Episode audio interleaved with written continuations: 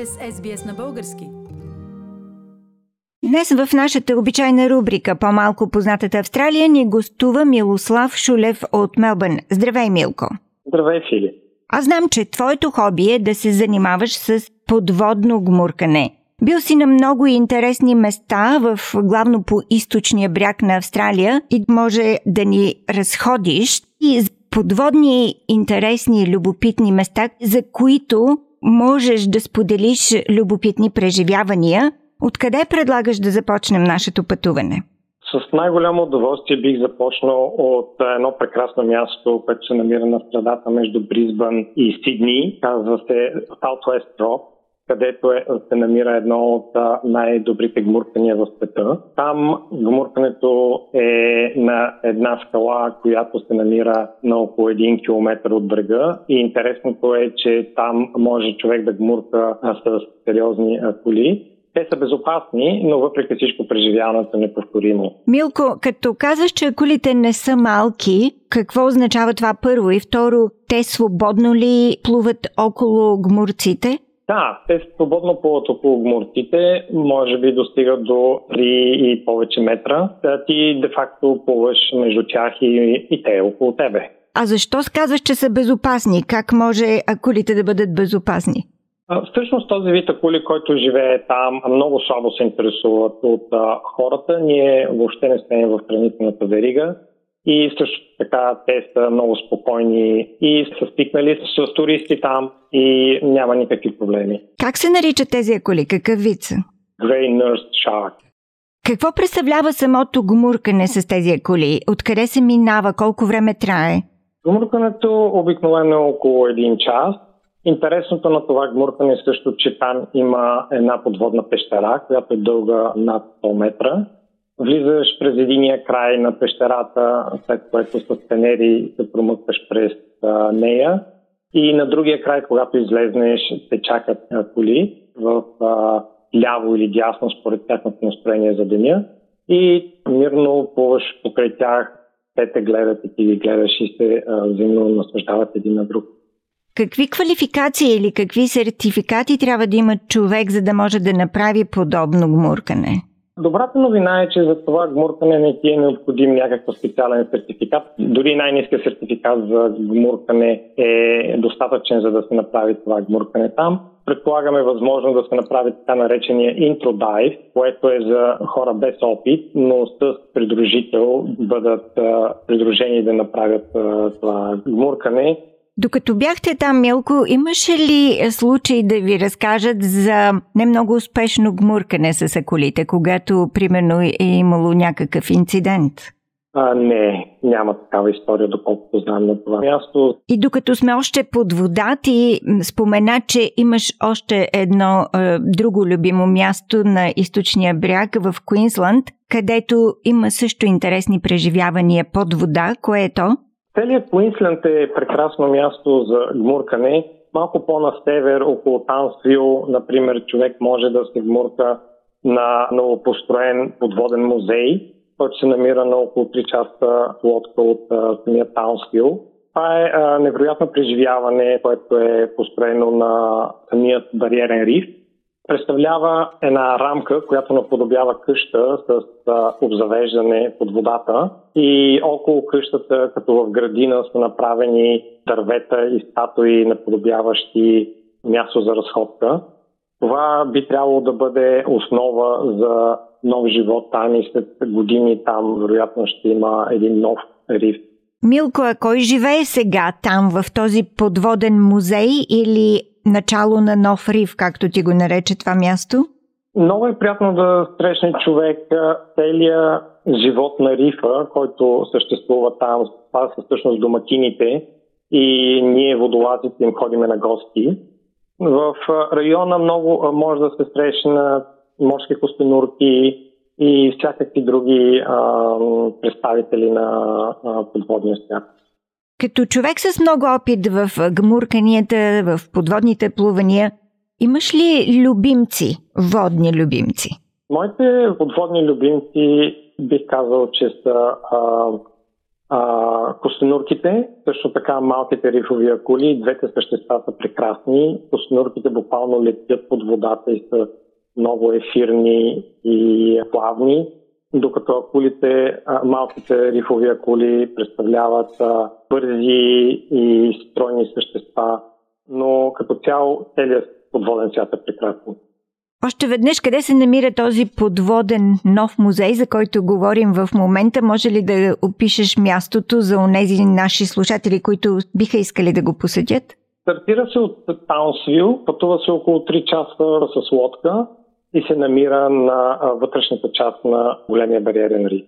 Изискват ли се някакви отново подводни квалификации, за да се посети това място? Необходимо е човек да има нормална квалификация за подводно гмуркане, но има ли я, всяка би свършила работа. Отново, ако вероятно е възможно да направи така наречени интродайв, където с помощта на Tide Master може да се гмурне и да се наслади на подводния свят, дори да няма предварителен опит.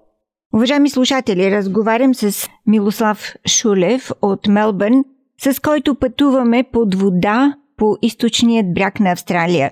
Милко, благодаря ти за това пътуване, но нека сега да излезем над вода.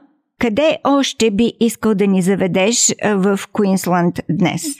Прекрасно място в Куинсланд е района на Early Beach и Whitsundays, който е много популярен в средите на ветроходното плаване. Човек може да наеме ветроходна лодка и да се наслади на този малък архипелаг, където се редуват тихи заливи с безкрайни плажове. Много често, когато е сезона, може да се видят питовете, които преминават а, от а, там. Също така, пускайки котва около някои от островите, ние направихме прекрасни разходки по самите острови, изкачвайки се до върховете им, откъдето се откриват невероятни гледки.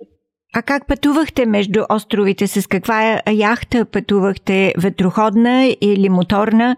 Колко време може да трае едно такова пътешествие? Ние наехме ветроходна лодка. Това за мен беше първият път, когато бях отговорен за лодката и, както се казва, бях капитан на лодката. И беше много вълнуващо за мене. А може да се, тези ветроходни лодки се взима там в района, може да се неме. Обикновено става за около месец. Път между островите се пътува с нея, според прогнозата на вятъра и на времето, човек може да се движи или на платна, или на двигател. Фирмата, която предлага услугите, обикновено се грижи за да подпомага по-неопитните в това къде е подходящо да се отиде, каква е прогнозата за времето, какви са интересните места, където може да се посетят.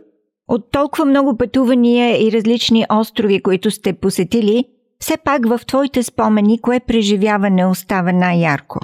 Може би най-яркото преживяване а, ни се случи в Порт Дъглас, което е курортно градче на около 45 минути северно от Кер. Това е прекрасно място, където човек може да опита ветроходно плаване, тъй като местният яхт клуб а, организира всека сряда безплатно плаване. Силно препоръчвам това преживяване. Оттам също така има, разбира се, и организирани пътувания, които могат да се карат до близките острови или до големия бариерен риф, където отново може да се изпита удоволствието да се плува или гмурка с целият подводен живот на бариерния риф. Много често може да се срещне в района морски костенурки или тези малки рифови акули, Милко, какво би препоръчал в района на Порт Дъглас на унези, които не са особено склонни към подводни гмуркания или към яхтени приключения? На, на север от Порт Дъглас е района на Дентри Форест. Ние ходихме там няколко пъти, защото който остава там е омагиосва. Това е една от най-старите рейнфорест на планетата огромен национален парк, където може да наблюдавате крокодили на Дентри Ривър и всякакви други животни и растения в естествената им среда. Предлагате също да опитате сокове и салати от а, всякакви тропически плодове, които бяха толкова екзотични за мен, че дори не им запомних имената.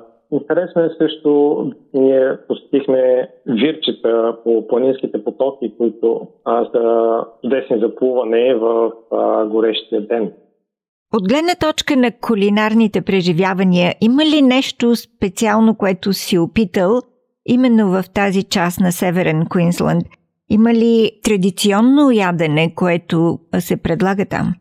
В целия район, специално в Порт Дъглас, имахме щастието да посетиме няколко ресторанта от висока класа, включително ресторанта, в който е бил Бил Клинтън, когато сте се случили събитите на 11 септември. Храната е невероятна. А какво би казал за местните хора? Имахте ли интересни срещи? През цялото пътуване ние завързахме огромно количество много добри приятелства и а, запознахме се с а, местните хора, които ни въведоха малко повече в местния живот. Като цяло хората там са много приветливи и а, живота тече на едно много по-спокойно ниво. А срещахте ли пътуващи от Мелбърн, от Виктория, защото вие бяхте там по време на периодите на локдаун в Виктория. Мисля, че имаше и такъв елемент във вашето пътешествие. Да, ние излезнахме от а, а, Мелбърн за три дни пътуване до Сидни, което в крайна сметка се превърна в 6-месечна пътуване из целия източен бряг. Имаше други хора, които също а, са имали а, тази възможност а, от Мелбърн а, по едно време, дори от Нью Саут Уелс, които бяха решили, че да прекарат локдаун времето в Северен Куинстън и в Куинстън въобще е по-доброто място да бъде човек. Уважаеми слушатели, разговарях с Милослав Шулев от Мелбърн, който ни разказа за своите пътувания по източният бряг на Австралия – съвсем неотдавна пътувания под вода и над вода. Милко, благодаря ти за участието в рубриката По-малко познатата Австралия. Харесайте, споделете, коментирайте. Следете SBS на български във Facebook.